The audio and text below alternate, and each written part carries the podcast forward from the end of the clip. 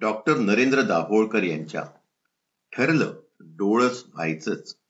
या पुस्तकातलं पत्र क्रमांक सव्वीस शीर्षक आहे यांना समजून घ्या. वाचक स्वर विकास बलवंत शुक्ल.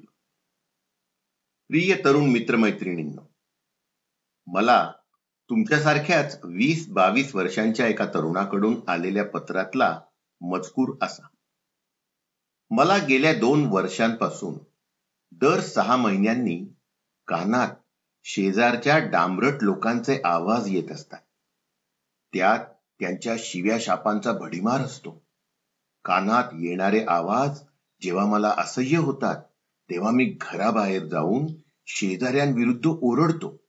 शेजारी मात्र काही घडलंच नाही असा आव आणून गप्प उभे राहतात. मला असं वाटतं की शेजाऱ्यांनी माझ्या कानात अत्यंत गुप्तपणे इलेक्ट्रॉनिक उपकरण बसवलं आहे. मी कान नाक घसा तज्ञ डॉक्टरांना दाखवलं. त्यांनी एक्सरे सुद्धा काढला. मला सांगितलं कानात काही नाही. मला वाटतं एकतर तो डॉक्टर सुद्धा त्यांना सामील असावा किंवा ती गोष्ट एक्सरे मध्ये दिसत नसावी. शेजाऱ्यांनी माझ्या कानात मशीन बसवण्याचं कारण म्हणजे गेल्या तीन वर्षांपासून मला अश्लील पुस्तकं वाचण्याचा नाद जडला होता. मी तसली पुस्तकं अर्धवट जाळून त्यांच्या घराच्या मागच्या बाजूला फेकत असे. त्यावरून त्यांनी मला हलकट मानलं आणि माझ्या कानात मशीन बसवण्याचं ठरवलं असावं. कृपया तुम्ही दुसऱ्यांच्या कानात घालता येणारी तेथे आवाज निर्माण करणारी त्याच्या मनातल्या आवाज टिपणारी इलेक्ट्रॉनिक मशिनरी अस्तित्वात आहे की नाही याची सीबीआय रॉ यांच्याकडे चौकशी करा आणि मला कळवा. हे पत्र आलं आणि मला अशीच पण वर वर पाहता वेगळी वाटणारी चळवळीकडे आलेली केस आठवली. मुलगी दहावीतली परीक्षा दोन महिन्यांवर आलेली. शाळा सुमारे मैलभर अंतरावर. शाळेत जायचा रस्ता काहीसा आडवाटेचा आणि निर्जन. एके दिवशी शाळेला गेलेली मुलगी अर्ध्या रस्त्यातूनच परत आली. तिने घरच्यांना सांगितलं की शाळेच्या रस्त्यावरच्या पिंपळाच्या झाडाजवळून जात असताना तिला त्या झाडावर एक केस आणि केस पिकलेली चेहऱ्यावर सुरकुत्यांचं जाळं विणलेली म्हातारी दिसली आणि तिने हाताने या मुलीला आपल्याकडे वर झाडावर येण्याची खूण केली आणि तोंडाने पुढे न जाण्याची सूचना केली. या प्रकाराने घाबरून शाळेत न जाताच मुलगी घराकडे परत आली. दुसऱ्या दिवशी शाळेला जाताना स्वाभाविकच घरच्या दोन वयस्कर व्यक्ती सोबत गेल्या. झाड लागलं. पुन्हा मुलीला कालचीच बाई दिसली. तिचं बोलणंही ऐकू आलं. मात्र सोबतच्या दोघांना काहीच दिसलं नाही. मित्रांनो अशा घटना तुमच्या पाहण्यात आल्या तर काय कराल? संबंधित व्यक्तीची टिंगलटवाळी कराल? का मूर्ख आहेत लेखाचे म्हणून सोडून द्याल? अथवा काहीतरी गूढ आहे बरं का?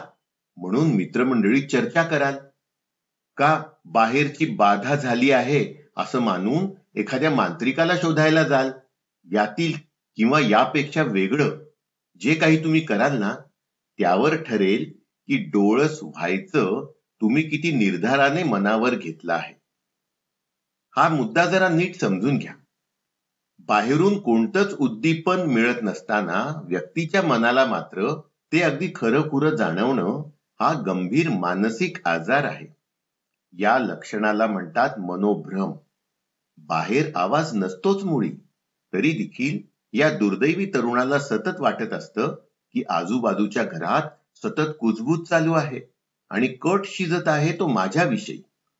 जख्ख म्हातारी झाडावर नसतेच पण घाबरणाऱ्या मुलीच्या लेखी मात्र तिचं अस्तित्व अगदी खरं खुरं असतं.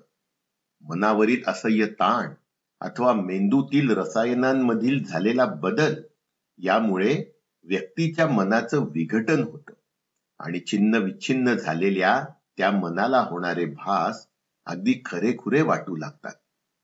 ज्यावेळी असं कोणी पाहाल ना तेव्हा लक्षात ठेवा की मदतीची अत्यंत गरज असलेला पण त्याची रास्त जाणीव नसलेला उद्ध्वस्त व्यक्तिमत्वाचा एक जीव तुमच्यासमोर उभा आहे.